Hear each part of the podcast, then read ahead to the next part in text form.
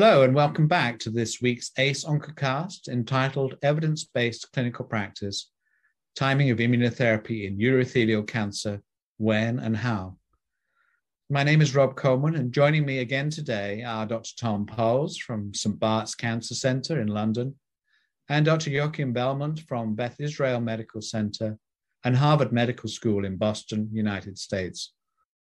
Welcome to both of you. In this second ACE Oncocast, our clinical experts will be discussing the latest evidence on neoadjuvant and adjuvant therapy for patients with advanced urothelial cancer. I'd like to get your thoughts on systemic treatment options earlier in the course of the disease and start with patients who've had radical local regional treatment for muscle invasive bladder cancer but remain at high risk of recurrence Joaquim, what's the role of adjuvant treatment, and are we able to select patients most likely to benefit from an, an adjuvant immune checkpoint inhibitor? Yes, just the, the, first, just to remind that still the standard of care is a neoadjuvant uh, chemotherapy with platinum base, if possible. But then obviously there is uh, this population of patients that receive neoadjuvant therapy uh, and they still have active disease after surgery and that meaning that there might be something uh, to be given to these patients in, in this adjuvant uh, situation or patients that are not receiving uh, neoadjuvant chemotherapy and then they, they go through surgery because they don't have good renal function for receiving neoadjuvant and these patients still you see that there are lymph node positivity or uh, extra bladder extension. These patients are the ones uh, that can be like nowadays treated with uh, adjuvant immunotherapy.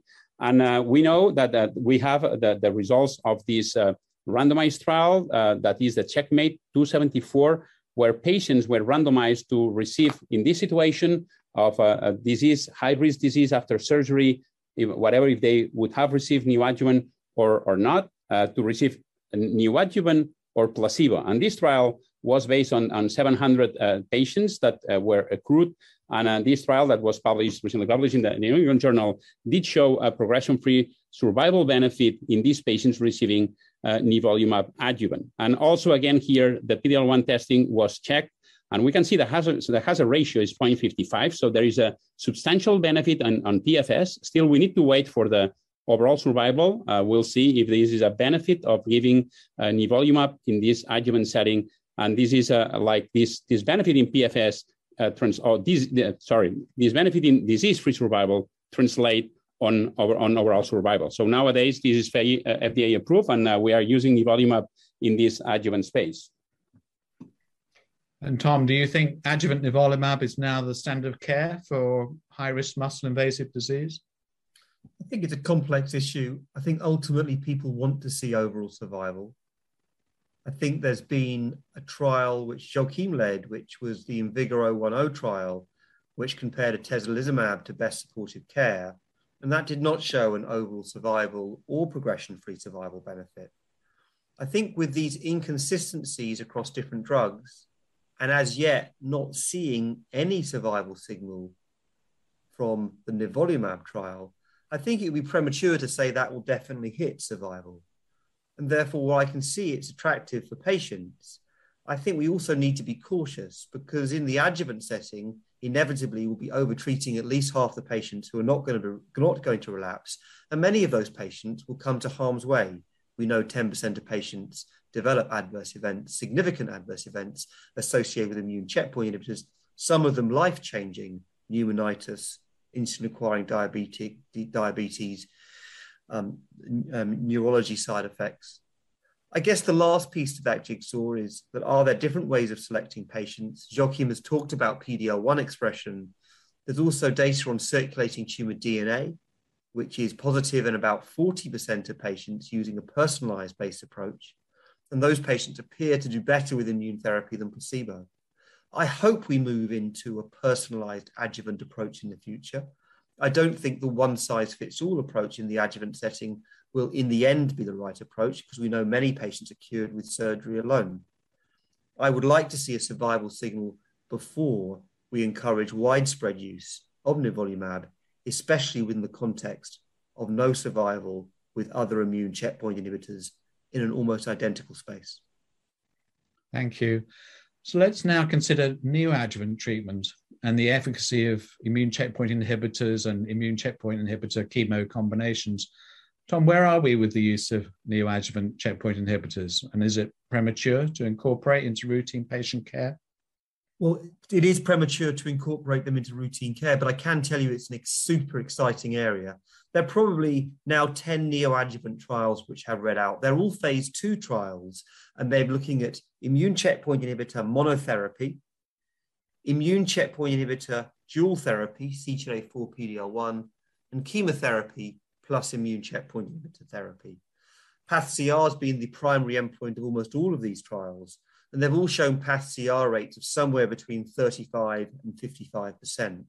Remember, chemotherapy sits at about 40%, and chemotherapy is currently the standard of care for cisplatin eligible patients. These data to me look equally good, if not better. And remember, there's probably more long term durable benefit associated with immune checkpoint inhibitors than chemotherapy. And therefore, it's possible, or dare I say it, probable, that the neoadjuvant trials will come home and change the way we think about the disease. I'm very excited about this space. They're randomized phase three trials, which I can talk about. Um, Niagara is a study, chemotherapy plus immune checkpoint inhibitors. Volga, um, that's durvalumab. Um, Volga is a trial where enfortumab vedotin, durvalumab, tremelimumab. There's EV plus Pembro. There's single agent Pembro trials. Um, there are nivolumab studies with different agents also. It's a very exciting area. And I think it's at least as exciting as the adjuvant space. Thank you. And Joaquim, anything you'd like to add on neoadjuvant approaches? Uh, no, as, as Tom has mentioned, so this is so exciting, um, the, the, the rate of pathologic complete responses seen. Um, obviously, the concerns when combining uh, chemotherapy and immunotherapy is the duration of response. In, in the first line trials, we have seen that the responding patients, the duration of response is limited. So we need to wait for the randomized trials uh, comparing chemotherapy alone or chemoimmunotherapy. Maybe there is a, a there is a, a, niche for patients who are unfit for platinum. We know that neoadjuvant chemotherapy is uh, is uh, with platinum base is the, the standard of care in patients with a good renal function that can receive platinum. But what to do in patients who are unfit for platinum? And these uh, and these patients have been included in these trials where immunotherapy alone is producing these uh, 42, 30% of, uh, of responses, like uh, uh, in the PURE trial with Pembro, Abacus with the atezolizumab. So there may, may, there might be also a niche of opportunity for treating these patients who are not eligible to receive neoadjuvant platinum-based therapy. We need to wait for the randomized phase three trials. Thank you, Tom and Joaquim, for this great discussion. Stay tuned for the last episode in this series as we discuss second line treatment strategies for patients with advanced urothelial cancer.